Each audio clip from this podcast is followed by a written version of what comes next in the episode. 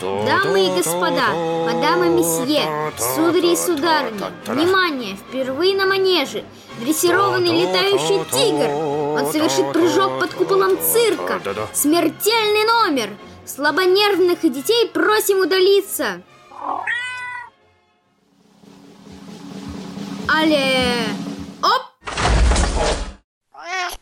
Браво, браво! Какой же у меня ловкий кот!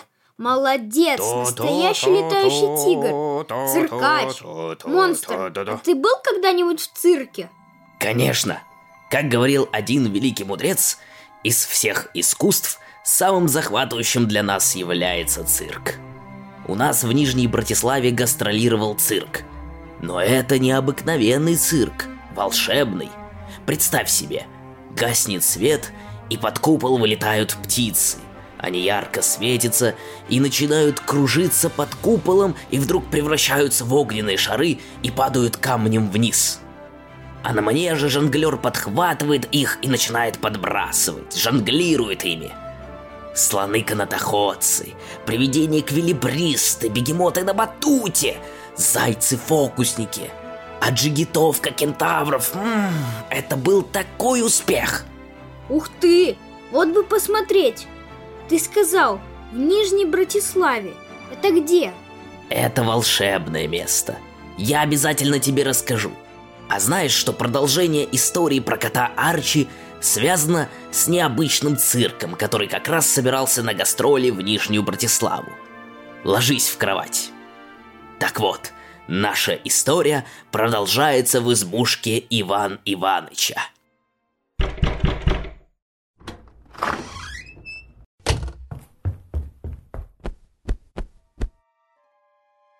В проеме двери комнаты появляется что-то белое, надутое, в пушистой меховой шапке, в запотевшей лыжной маске, в огромных меховых унтах. Это что-то снимает очки и сбрасывает белую меховую шапку. Здравствуй, дедушка. У нас катастрофа. Нужна твоя помощь. Из белого дутого пуховика, как из скафандра, выскочила миниатюрная девушка лет двадцати пяти. На ней были узкие синие джинсы и короткая коричневая кожаная куртка поверх белой футболки с цветным рисунком. На рисунке были изображены два кота, обмотанные новогодней гирляндой. Здравствуйте, девушка. С кем имею честь? Не узнаешь меня? Это я, Оливка. Что вы, моя дорогая? Моей правнучке четырнадцать лет. Вообще-то уже шестнадцать. Да, это я. Просто повзрослела. А если ты мне не поможешь, то тут прямо у тебя и состарюсь. Это все проклятое молодильное яблоко. Оно старит своего хозяина. Девушка достала из рюкзака и держала на вытянутой руке золотой шар. Проклятое, говоришь? А ну погодь. Дедушка ловким движением отбросил в сторону половичок, который закрывал люк в подполье. Ухватился за кольцо и одним движением открыл себе дорогу в подвал. Схватил со стола керосиновую лампу и быстро сбежал вниз. Снизу послышались звуки судорожного поиска. Зазвенела сначала о пол крышка от большой кастрюли, затем осколки разбитой банки, посыпались на пол какие-то черепки. Застонала деревянная лестница под тяжестью поднимающегося из подвала Ивана Иваныча. Последний явил в комнату небольшой черный деревянный ларец. Ларец со всех сторон был изрезан всевозможными символами разного размера и глубины. Дедушка подошел к Оливке и откинул крышку. «Клади сюда, внучка». Оливка аккуратно опустила золотой шар в ларец. Дед тут же захлопнул крышку, что-то прошептал над ларцом и посмотрел на девушку. В комнате воцарилась тишина. Все, не отводя глаз, смотрели на девушку. Это быстродействующее средство? Если подождать надо, тогда бы я чаю горячего выпила. Неслась целый день через вьюгу на снегоходе. Пуховик, конечно, замечательный. Но с морозом в новогоднюю ночь ты, дедушка, конечно, перестарался. И всем привет, кстати. И с Новым годом! Привет. Здравствуйте. Тут лицо, руки, шея девушки засияли ярким светом, так что все невольно зажмурили глаза. Сияние погасло, и перед ними уже стояла девочка-подросток. «Оливка, все получилось. Снял заклятие. Иди ко мне, моя милая, обниму тебя. Внученька моя». «Дедушка, как я рада. Я так испугалась. Только ты смог бы мне помочь». «Да как же тебя угораздило вляпаться в эту историю? Где же ты эту яблоку нашла?» «Ох, не нашла. Это краденое яблоко. Это долгая история». «Ну, садись, дорогая, за стол. Отдохни. Поешь, попей. Девчонки, ну-ка принесите чистые приборы. Я пока ларец в безопасное место отнесу». Иван Иваныч залез с ларцом в подвал, пробыл там несколько минут, навел порядок. Поднялся наверх, закрыл массивный люк и накрыл половичком. «Расскажи-ка нам, малая, что же с тобой приключилось?» «С чего же начать? А начать следует так. У меня зазвонил телефон». «Алло, я слушаю, кто это?» «Ах, Оливочка, деточка, это Афродита Евлампиевна. Папа, мама дома?» «Нет, Афродита Евлампиевна, их нет. Они в экспедиции. Вернутся через три месяца». «Ах, как же неудачно. Они мне чрезвычайно, ну очень нужны. У меня тут такая напасть приключилась. Так рассчитывала на их помощь». «Что случилось? Может, я могу чем-то помочь?» «Ох, деточка, дело серьезной важности. Даже не представляю, к кому обратиться. С твоими родителями уже имею честь быть знакомой. Они в прошлый раз так меня выручили». «Давайте я подъеду, вы расскажете, что случилось, а я подумаю, кого из друзей папы или мамы можно попросить о помощи». «Ох, не знаю, деточка, такие терзают сомнения. Ну что ж там, приезжай сразу в цирк». Афродита Евлампиевна Тутнева возглавляет небольшую цирковую труппу вот уже вторую сотню лет, что само по себе уже необычно. И, конечно, труппа эта была тоже необычной. Ее артисты редко выступали на публике, их номера всегда были немного овеяны тайной, а историй и сплетен ходило столько, что трудно было разобраться, где правда, а где вымысел. Говорили, например, что под сводами шатра были рассыпаны хрустальные созвездия. Если кому-то из зрителей удавалось разглядеть падающую звезду, он обретал какой-нибудь редкий дар. Мог, например, видеть вещи сны по четвергам или понимать кошек. Еще говорили, что цирковая арена не стоит на земле, а парит над ней, окруженная еле заметной золотистой дымкой. Что вместо слонов и тигров в этом цирке огнедышащие и ледяные драконы. Что невнимательных или чересчур громких зрителей, приметивший их во время выступления артист, посылает им туманную проказу. Ночные кошмары или липкий мед в ботинке, ящериц в карманы или временное забвение. В общем, вы уже поняли, Афродита Евлампиевна и ее цирк были овеяны множеством мифов и причудливых сплетен. Оливка добралась бы очень быстро, чему, несомненно, способствовал бы сухой асфальт и новенький электросамокат, подаренный на четырнадцатилетие дедушкой. Мама, как всегда, была против, но быстро приобретенный шлем и налокотники вселили чувство относительной безопасности, и мама соблаговолила разрешить Оливке катание на небольшой скорости в специально отведенных для этого местах. В специально отведенные места Оливка отвела сразу ту часть мира, которая покрыта асфальтом и не оккупирована монстрами с двигателями внутреннего сгорания. Но теперь пришлось воспользоваться электробусом. Город был захвачен зимой. Зима сковала реку, пруды, прудики и лужи льдом. Завалила сугробами парки и скверы. Люди каждый день отвоевывали у зимы тротуары и автобусные остановки для пассажиров, дороги и парковки для машин, чтобы жизнь в городе не останавливалась. Люди были рады зиме, но ждали весны. И вот электробус принес по заснеженному городу Оливку прямо к зданию городского цирка. Пробежав по его коридорам, постоянно оборачиваясь на диковинных цирковых зверей, репетирующих акробатов, дрессировщиков и клоунов, Оливка вбежала в кабинет Афродиты Евлампиевны. Эта красивая женщина, усыпанная золотыми браслетами, ожерельями, кольцами, восседавшая за директорским столом будто на троне, подняла на Оливку свои карие глаза. «Ах, деточка, это ты! Ну, наконец-то! Я тут сижу и совершенно не нахожу себе места!» «Что случилось, Афродита Евлампиевна?» «Ох, деточка, случилось! Случилось! Ну-ка, посмотри на то карликовое дерево у окна!» «Вижу». «А что ты не видишь?» «А что я не вижу?»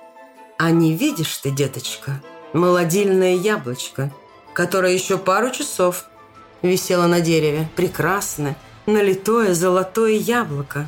«Фух, а я-то думала, что-то серьезное случилось». «По-твоему, я свои яблочки готова каждому встречному отдавать?» «На этом дереве это яблоко висело уже второй десяток лет. Мое последнее яблоко. Расстаться с ним для меня – это расстаться с моей молодостью. А молодость и красота, деточка, это единственное, что мне дороже всего. Ну, впрочем, ладно, я выращу себе еще яблоню и яблоки. Беда в другом. Дело в том, что я наложила на яблоко проклятие». «Так, это уже серьезно. Какое проклятие?» «Каждый, кто дотронется до яблока, сорванного без разрешения, будет стареть. И стареть очень быстро. Жизнь его после этого не продлится дольше одного дня». «Ну вы даете. Зачем так жестоко?» «Жестоко? Мне, деточка, страшно надоело, что мои яблоки постоянно воруют. Все хотят быть молодыми. К тому же все честно. Вот тут обращаю ваше внимание, деточка, под деревом табличка». «Внимание! Яблоко проклято. Опасно для жизни». «Признаюсь, едва ли меня заботит судьба этого несчастного воришки, явно не владеющего искусством чтения простых и ясных предупреждений. И все же вот беда. Он может передать это яблоко другим людям. Их жизни тоже в опасности. Нужно остановить его. Может быть, ты знаешь, кто может помочь?» «Позвоню дедушке. Он главный страж. Но пока его команда едет, с вашего позволения, я тут поспрашиваю, что к чему. Может, удастся быстро найти вора. Хорошо?» «Ах, деточка, я уже ничего хорошего не жду. Завтра мы должны начать сборы. У нас в графике гастроли в Нижнюю Братиславу. Делай, что нужно. Был бы толк». Оливка быстро засеменила к выходу. Распахнув дверь, обернулась. «Афродита Евлампиевна, все будет хорошо. Я сделаю все, что нужно».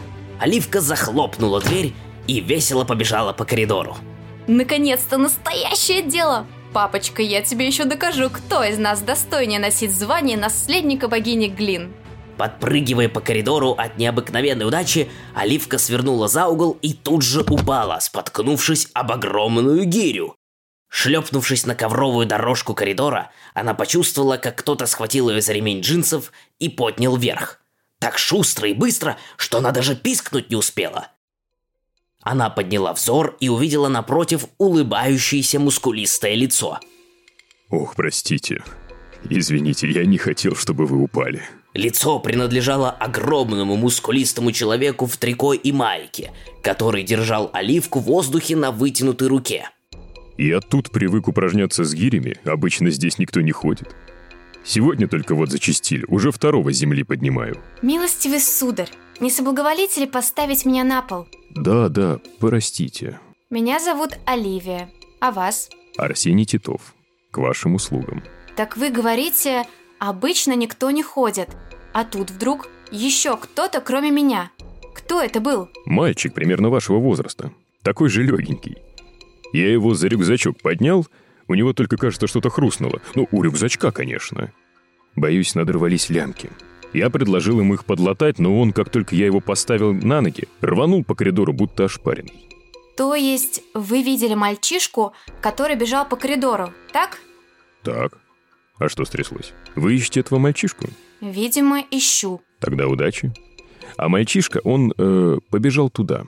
«Мне нужно бежать. Спасибо большое. Кстати, а как вам удается поднимать такие тяжести? Вы меня словно перышко подняли». «Если честно, только силой мысли. Это мой дар. Я думаю о вещи, представляю, что она весит как перышко, и легко поднимаю ее. Вот гиря, ну, о которую вы споткнулись, моя дорогая, необычная. Весит столько, что если я перестану про нее думать, она проломит перекрытие этажа и понесется, ломая перекрытие до самого подвала. Между выходами на манеж я храню ее в подвале. Я же не могу все время думать о гире. Понятно. Что ж, спасибо. Мне нужно бежать. Удачи, Оливия. Оливка побежала дальше по коридору, но с большей осмотрительностью. Мало ли какие еще гири попадутся. Тут ее обогнала фигура ростом чуть выше нее, в черной куртке, с капюшоном на голове, с рюкзаком за спиной. Оливка сначала опешила и остановилась. Не могла поверить, что вор до сих пор бегает по коридорам цирка. Ну, не заблудился же парень. Стой! Оливка схватила парня за рюкзак. Тот вдруг исчез, а в руках у Оливки был посох. Оливка дернула руку. Посох упал на пол. Ударившись о пол, посох превратился в большую змею, которая начала расти, виться вокруг Оливки. И вот это уже огромный удав. Тут кольца удава начали двигаться все быстрее и превратились в водоворот. Водоворот кружился и поднялся до самого потолка. Оливка протянула руку, чтобы дотронуться до воды. Но водоворот превратился в стаю бабочек, которые кружились в вальсе, а затем тут же превратились в листья. Стоп, прекратите! Листья закружились на одном месте и вдруг сложились в фигуру человека. Не просто какую-то фигуру. Это была Оливка, ее точная копия. Та же челка, куртка, джинсы и раскрытые в удивлении глаза. Что происходит? Вы кто? Привет, я Нерей. А ты? Меня зовут Оливка. А вы не могли бы принять другой вид? Ваш вид меня несколько смущает. Нерей обратился в щеночка. Стал весело скакать вокруг Оливки и вилять хвостиком. А превратитесь, пожалуйста, в того, кто может говорить. Нерей обернулся в игрушечного робота. Вам не понравилась игра, а я очень люблю играть. Давайте поиграем. Покажите, пожалуйста, парня с рюкзаком. Перед Оливкой снова возникла фигура парня в капюшоне. Оливка протянула руку, стащила капюшон. Но под ним ничего не было. Я не успел рассмотреть его лицо. Он бежал очень быстро, будто у него очень мало времени, будто боится куда-то опоздать.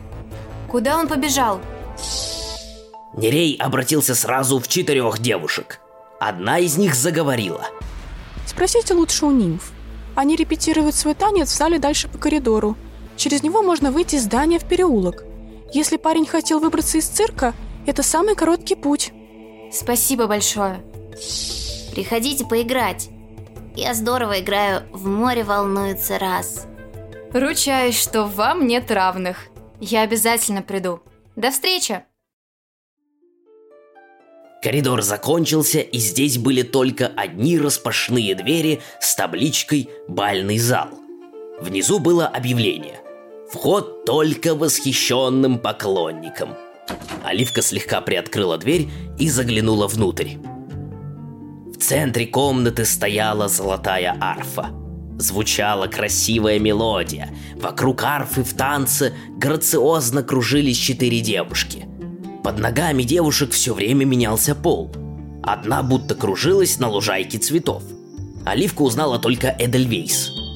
У ног второй тоже была лужайка. Но только это будто была цветущая земляничная поляна.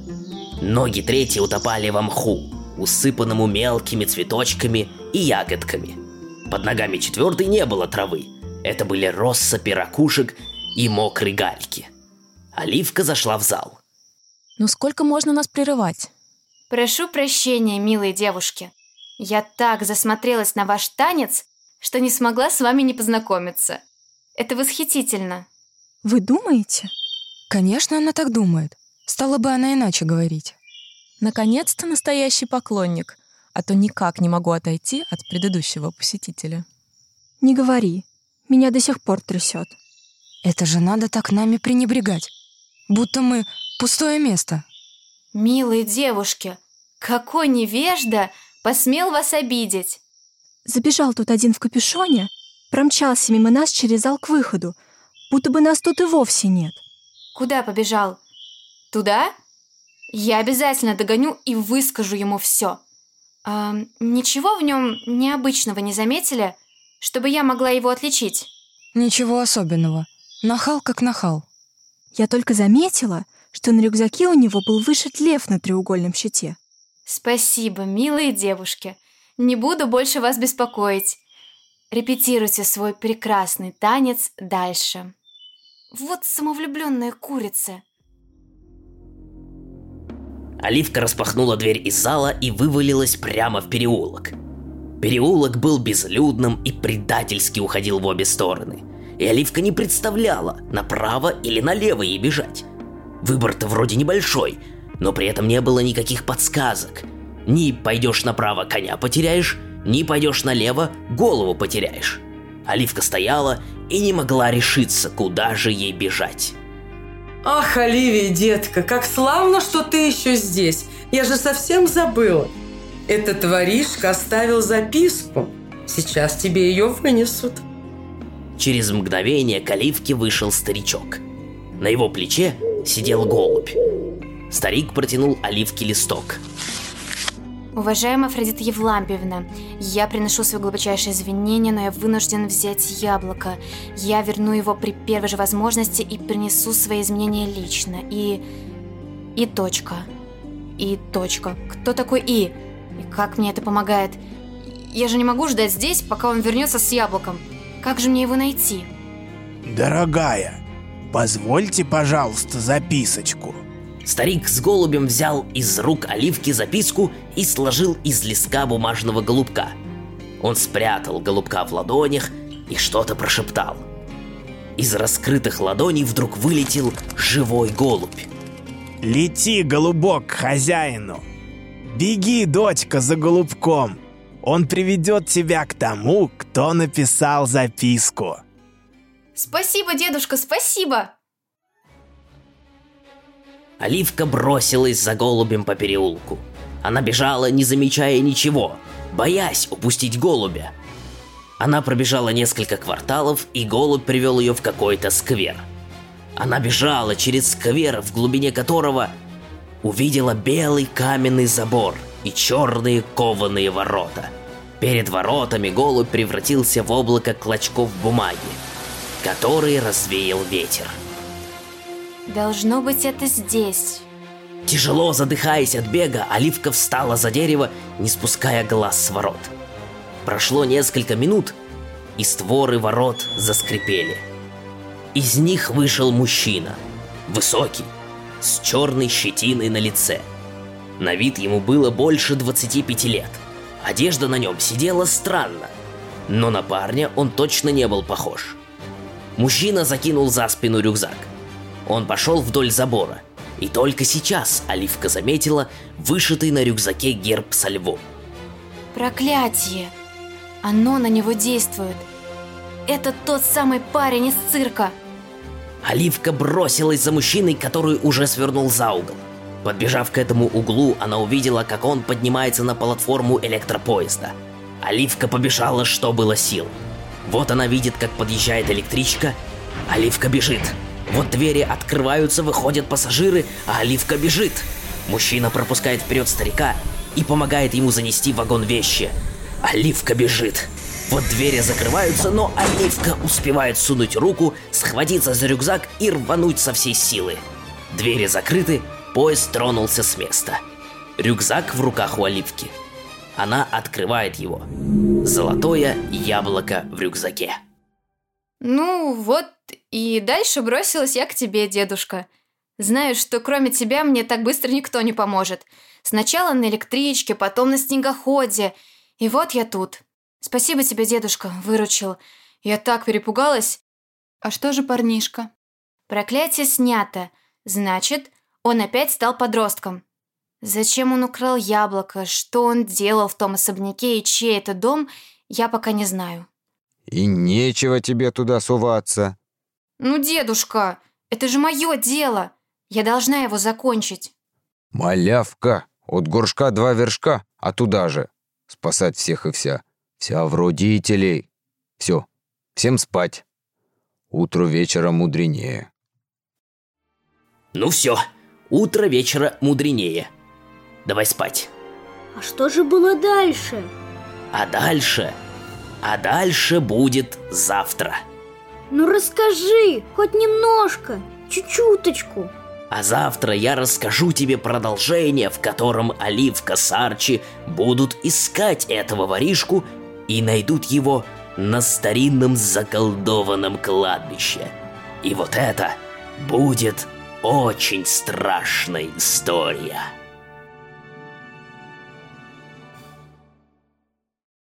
Привет, меня зовут Максим Любин, я автор сказок этого подкаста в последних двух сезонах. Спасибо, что слушаете нас. Мы будем благодарны, если вы поставите нам оценку в Apple подкастах или оставите отзыв в других приложениях. Хотим напомнить, наш подкаст поддерживает благотворительный фонд «Дом с маяком». Сегодня мы хотим рассказать вам о Кате, которая очень любит слушать сказки. Ей пятнадцать лет, она даже уже получила паспорт. Но при этом девочка не может ходить, сидит только с поддержкой, не говорит, но реагирует на знакомые голоса и интересные звуки. Все это последствия тяжелого поражения центральной нервной системы, которое случилось из-за гипоксии сразу после рождения. Из-за приступов эпилепсии Кате нельзя смотреть мультики, но можно слушать сказки и книжки, которые сестра читает вслух. Дома Катя проводит все время в кровати или в обычном кресле, которое девочке неудобно. Оно не обеспечивает правильного положения тела, поэтому Кате нужна комнатная коляска. Она стоит триста двадцать восемь тысяч восемьсот пятьдесят семь рублей. «Дом с маяком» вместе с радио «Говорит Москва» и нашим подкастом открывает сбор на эту сумму. Чтобы помочь Кате, сделайте пожертвование любым удобным способом. Как всегда, вы можете найти все в описании подкаста. Спасибо, что слушаете нас. До новых встреч!